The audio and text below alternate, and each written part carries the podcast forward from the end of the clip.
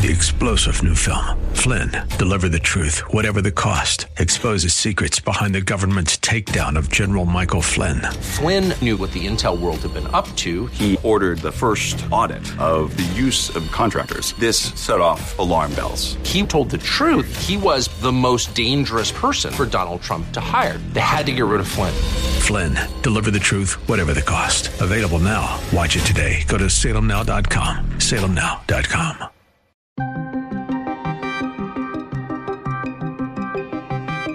Biden executive actions on tariffs benefit Chinese solar panels. That is all politics, which is what the climate movement has evolved into. It is a purely political movement. The International Atomic Energy Agency warns Iran is nearing the amount of nuclear material needed for a bomb. They're very close, anyway. They're very, very close. The UN sounds the alarm over what they say is a coming worldwide food shortage during the war in Ukraine. It's going to hit the Middle East. It's going to hit Africa. There will be starvation. There will be mass exoduses. This is the Daybreak Insider Podcast, your first look at today's top stories for Tuesday, June 7th. I'm Mike Scott. Ukrainian and Russian troops are fighting street by street for control of the industrial city of Severodonetsk in a battle of the Kremlin offensive in the Ukraine's eastern Donbass region. Which side has the upper hand is unclear, but the city has become the main target of the Russian offensive in the Donbass. In Moscow, President Vladimir Putin warned the U.S. in an interview broadcast on Sunday that Russia would strike new targets if the West supplied longer range missiles to Ukraine.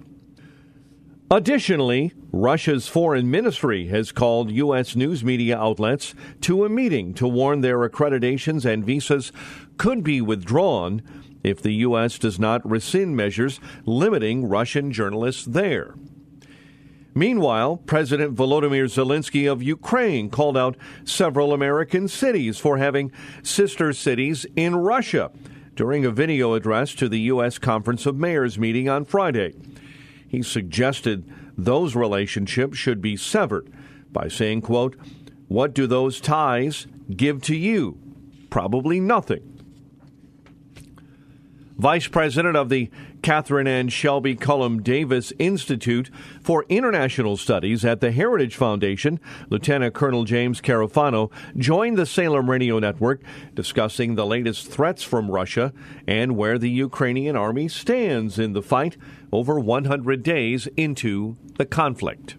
So, uh, look, I would never treat anything Putin says as a bluff. But having said that, Putin threatens because he thinks people will back down and he, and he won't have to do anything. So the way you respond to Putin threats is, is to respond with strength, and that's that's a deterrent. So uh, I, I I don't think I mean just the nonsense of this that Putin strikes with impunity a, a, across hundreds of miles of Ukrainian territory, destroying innocent lives, hospitals, architecture, schools with it, and then and then and then complains that people that Ukraine might want to fight back. I mean, that's just it's just nonsense. Carafano says that Russia has reshaped their battle tactics. I think Russia's showing every signs of moving to the long game. Uh, that uh, uh, you know Putin is going to bank uh, much of Bin Laden did. That eventually the West will lose interest, and then he'll come back in because you know, it's hard to make it look pretty at this point. I mean, uh, if you actually look at the internal messaging, um, you know, we're at war with NATO, not with Ukraine. Uh, this is, a, you know, uh, this is a generational war. He's already kind of shifted into the the long term um, conflict, and so I think he's he's banking on. Look, let's let's let's be clear. Putin was a thousand percent right when he invaded. He he said the West will do nothing. The United States will blink. Europe will blink. He was right. They did the only reason why we are where we are is because one, his military operation was a failure, and two, the Ukrainians fought back, and then literally the West was shamed into responding and supporting Ukraine. Looking ahead, Carafano, in his opinion, is not confident that the Biden administration can handle the threat of Russia long term. What are the two things that make Putin a threat to the West? One is his the military, and that is, are we going to move to a forward defensive NATO that that demonstrates the capability to kill anything that crosses NATO territory and really seriously deter Putin at the conventional and strategic level? Are we going to are we going to get off of Russian energy and have affordable, reliable energy in the transatlantic community without having to buy it from Russia? And then the third thing we have to answer is, which is you know, which is also a hard question, is, is what are you going to do about these countries that are stuck in the middle, which are the the the the, the, the buttons that Putin can always push to make trouble? in the Balkans, in Ukraine, in Georgia, in Moldova. You know, how are you going to continue to show support for them so that they're they're um, I mean, look, they may never fully integrate into the West, but you don't want Putin to be able to push a button every time he wants to make trouble. So these are big, tough, serious issues, and I just don't see this administration having the leadership to do that. The head of the UN nuclear watchdog group, the International Atomic Energy Agency, is urging Iran to cooperate with inspectors amid a standoff over its atomic energy program and a threat by Western nations to censure Tehran over its non cooperation. The meeting comes at a tense time for the future of the negotiations over Iran's nuclear program. Iran has limited the IAEA's monitoring activities for more than a year and has failed to provide information about discovered nuclear material at three of Iran's sites. The head of the UN's nuclear watchdog, General Rafael Grossi, repeats his warnings that Iran is nearing the amount of nuclear material necessary to create a bomb. They are very close, anyway. They are very, very close. So, uh, uh, and uh, for all we can say and see, the development of new uh, uh, centrifuges uh, continue in Iran, which means that they want to have technology to produce more and faster. Grossi goes on to say it benefits no one if cooperation between his agency and Iran deteriorates further. It's in no one's interest that the cooperation between the agency and Iran diminishes even further.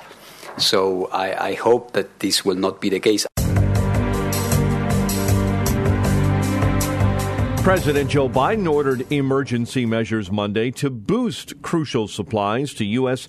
solar manufacturers and declared a two year tariff exemption on solar panels from Southeast Asia as he attempts to jumpstart progress toward his climate change fighting goals. Yahoo Finance Live's Akiko Fujita explains it this way. The Biden administration waives tariffs on solar imports for two years. Now, we're talking specifically about new tariffs uh, for these imports that come in through four Southeast Asian countries. So we're talking about Malaysia, Vietnam, um, Cambodia, as well as Thailand. Now, the, the backstory here, I think, is a really important one to know. These tariffs have been in place since 2012. So the tariffs aren't necessarily new, but there's been an investigation by the Commerce Department looking at specifically whether Chinese manufacturers of these solar panels have been circum- trying to circumvent the tariffs by rerouting them through the Southeast Asian countries. Now, that uh, Commerce Department investigation, some have argued, has really essentially brought solar panel production to a halt yeah. in the U.S. Now, President Biden's invoking of the Defense Production Act and his other executive actions come amid complaints by industry groups that the solar sector is being slowed by supply chain problems due to a Commerce Department inquiry into possible trade violations involving Chinese products. Word of the White House's actions caused solar energy companies to gain ground on Wall Street. In a briefing at the White House, Press Secretary Karine Jean Pierre says President Biden wants to increase supplies to solar manufacturers. He is putting the full force uh, of the federal government's purchasing power behind supporting American clean energy manufacturers, and he is providing U.S. solar uh, deployers uh, the short term stability they need to build clean energy uh, projects and deliver more affordability energy to American families and business. Jean Pierre says it is the Biden administration that needs to take emergency steps to boost U.S. production. For this particular Clean Energy Defense uh, Production Act, uh, he is invoking the Defense Production Act to rapidly expand per, uh, domestic production uh, of solar panel parts, building ins- insulation, heat pumps, and more. It is Jean Pierre's opinion that the move is a jumpstart toward progress on the president's climate change goals.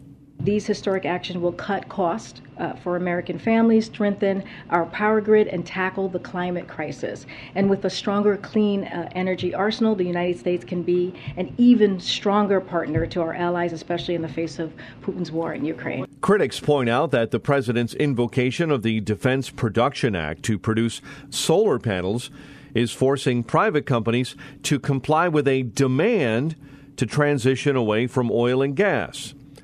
Climate Depot's Marc Morano joined America First with Sebastian Gorka to discuss how climate change is no longer about science, but about politics. Morano says the idea of a consensus among climate scientists is simply not true. They got a survey of 10,000 plus scientists, whittled it down, kept whittling it down to 77 anonymous scientists. We don't know their names. We don't know their affiliations. We don't know uh, their backgrounds or what their exact position. All we know is they answered two questions climate warming up and if humans caused it, many skeptical science, not humans caused it, but humans contribute, many skeptical scientists would agree. That was the basis for 75 out of 77 anonymous scientists. And then later, another study was done by a guy in Australia, and a UN t- uh, lead scientist went and looked at it, and he said that study was quite literally pulled from thin air. None of the data supported the 97% claims that came out of it. Morano points out that the climate movement has become purely political. This is a, essentially a way to stifle debate, to shut up any dissent, and to appeal to authority, which everything I just mentioned is not science. That is all politics, which is what the climate movement has evolved into. It is a purely political movement claiming to have some kind of scientific, um, uh, scientific uh, uh, untouchable spirit to it. Morano goes on to explain how climatologist Judith Curry was labeled a heretic for her dissenting view. Well, one of the people I profile in the, my first book, The Politically Incorrect Guide to Climate, was Judith Curry. She was the head of uh, the uh, Georgia Institute of Technology of their Earth Science Department, the head scientist, highly respected. She was with the UN Climate View. ClimateGate, the big scandal that came and showed that the top UN scientists were colluding with journal editors and creating a campaign cause with politics and shaping a media image, to enforcing a climate narrative with no dissent came and Judith Curry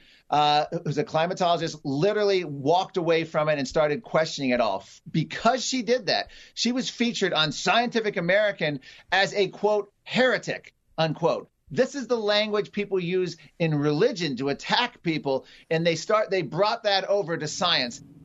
A Georgetown lecturer has resigned saying he was forced out of his university over comments critical of President Biden's refusal to consider anyone but a black woman for his first Supreme Court nominee. Daybreak Insider's Bob Agnew has more on this story. President Biden fulfilled a campaign pledge by nominating Ketanji Brown Jackson, who won confirmation in the Senate. Ilya Shapiro, a guest lecturer at the time, noted the presence of what he saw as more qualified candidates, lamenting the fact that there would be what he called a lesser black woman on the court. Spared dismissal only because he was not an employee at the time, the now tenured Shapiro resigned Monday, noting the Georgetown Diversity Office was waiting to dismiss him the moment he deviated from the school's progressive orthodoxy. Bob Agnew reporting. The United Nations is warning that the war in Ukraine risks aggravating inflating prices and causing a full on global food crisis in some areas. The UN's Food and Agriculture Organization Food Price Index in May showed prices were about 22.8% higher compared with a year earlier. Those prices are being pushed higher by concerns over Russia's invasion of Ukraine, one of the world's major breadbaskets. Luca Russo, the FAO's lead analyst for food crises, says that Russia's invasion of Ukraine is sending energy prices higher. The cost of delivering aid is increasing as well. The risk of a severe food crisis is particularly felt in the developing world, he warned. KT McFarland, the former deputy national security advisor under the Trump administration, joined Fox News discussing the potential food crisis, how to deal with it, and her thoughts on lowering tariffs on some Chinese goods.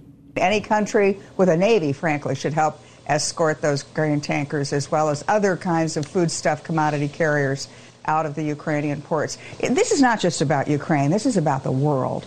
And Ukraine doesn't just export wheat, for example, it exports um, sunflower, sunflower oil. Sunflower oil is a major ingredient in fast foods. It's a major ingredient in vegetable oil. We are looking within a few months at a major food shortage Probably not the, as much in the United States because we're very abundant with our farmlands and our agricultural industry, but around the world. It's going to it's going to hit the Middle East. It's going to hit Africa. There will be starvation. There will be mass exoduses. There will be refugees leaving these regions. So yeah, I think we should escort them. I think other countries with a navy should escort them. And I wouldn't wait till the Russians start blockading ports. I'd start doing it now. McFarland says that every country should be concerned about Russia blocking the shipment of foodstuffs from Ukrainian ports it's not just U.S. Navy ships. I would say, again, any country with a Navy who imports wheat and oils should be part of this flotilla, should be part of this convoy protection. Russia's not going to take on the entire world over this issue. And to do it, as a, it, frankly, is a matter of deterrence. Now, are we going to risk being in the Black Sea where the Russians have said, no, this is ours, stay out? We've been in the Black Sea for years. So, no, I don't. I, I, I think that this is one place where, again, it's not just about Ukraine now, it's a humanitarian disaster that we'll be facing not just the region, not just Europe, but frankly, the whole world within six months. McFarland reacts to the Biden administration announcing it would lift some tariffs on Chinese goods to try and lower inflation. They're, the only thing that's going to really take a dent out of inflation is if President Biden lifts or pauses or halts his war against American fossil fuels. That's what's driving inflation. It's gasoline prices, it's diesel oil prices, it's the fact that petroleum is used in everything from cosmetics to clothing. Stop that war on fossil fuels, on American fossil fuels. You'll fix inflation so fast, but yet they won't do it. Elon Musk is threatening to end his $44 billion agreement to buy Twitter, accusing the company of refusing to give him information about its spam bot accounts. Lawyers for the Tesla and SpaceX CEO made that threat in a letter to Twitter dated Monday that the social platform included in a filing with the SEC. The letter says Musk has repeatedly asked for the information since May 9 so he could evaluate how many of the company's 2.29 million accounts are fake. A message was left early Monday seeking comment from Twitter. Daybreak Insider's Rich Thomason has details on that part of the story. The Tesla and SpaceX CEO accuses the company of refusing to hand over information about its spam bot accounts. Attorneys for Musk issuing the threat in a letter to Twitter that the social media platform included in a filing with the Securities and Exchange Commission. The letter says Musk has repeatedly asked for the information since May 9th so he can evaluate how many of the company's 229 million accounts are bogus. Rich Thomason reporting. Jill Biden on Monday praised Nancy Reagan as a first lady who made a difference. As the current first lady hosted the unveiling of a new U.S. postal stamp honoring a woman who held the role 40 years before Biden stepped into it. Daybreak Insider's Shelley Adler has more on the unveiling. Not only was the audience pleased as the stamp was revealed, the First Lady loved it too. Isn't the stamp just beautiful? At the White House ceremony, Jill Biden said First Lady Nancy Reagan served the American people with grace. She understood that the role of First Lady came with inherent pitfalls and scrutiny. The issuance of the Forever First Class stamp bearing Nancy Reagan's image is part of a year long celebration of the former First Lady's centennial by the Ronald Reagan Presidential Foundation and Institute. I'm Shelley Adler. And finally, Several dozen World War II veterans attended D Day commemoration ceremonies Monday in France. For two years, D Day ceremonies were reduced to a minimum amid COVID 19 restrictions. This year, crowds of French and international visitors are back in Normandy for the 78th anniversary. The ceremonies pay tribute to the nearly 160,000 troops from Britain, the U.S., Canada, and elsewhere who landed on French beaches on June 6, 1944, to restore freedom to Europe after Nazi occupation. World War II veteran Charles Shay says he feels badly for the people of Ukraine and wonders why that war had to happen. I think the human being likes to, I think they like to fight. I don't know. But uh, we see this and now what's going on 40, 1944, I landed on these beaches, and uh, we thought we would bring peace to the world, but it's not possible. Shay says his message to the younger generation is to remain ever vigilant. They should protect their freedom that they have now, and uh, if they have to fight again for it, well, there's nothing we can do about it. Shay, a Penobscot tribal elder, says an Iraq War veteran will be taking over his duties, conducting a cleansing smoke ceremony to mark D Day at Omaha Beach. I always, always had this ceremony, held this ceremony, but I cannot do it anymore. And the spirits have sent this woman to me to take my place. And she will be take, prepared and celebrating the ceremony each year from now on. I will not be here anymore. Subscribe to the Daybreak Insider podcast at Apple or Google Podcast, Spotify, or SalemPodcastNetwork.com. Get our companion Daybreak Insider newsletter each morning at DaybreakInsider.com. Ongoing coverage of breaking news and commentary at SRNNews.com and TownHall.com. Thanks for starting your day with us. I'm Mike Scott.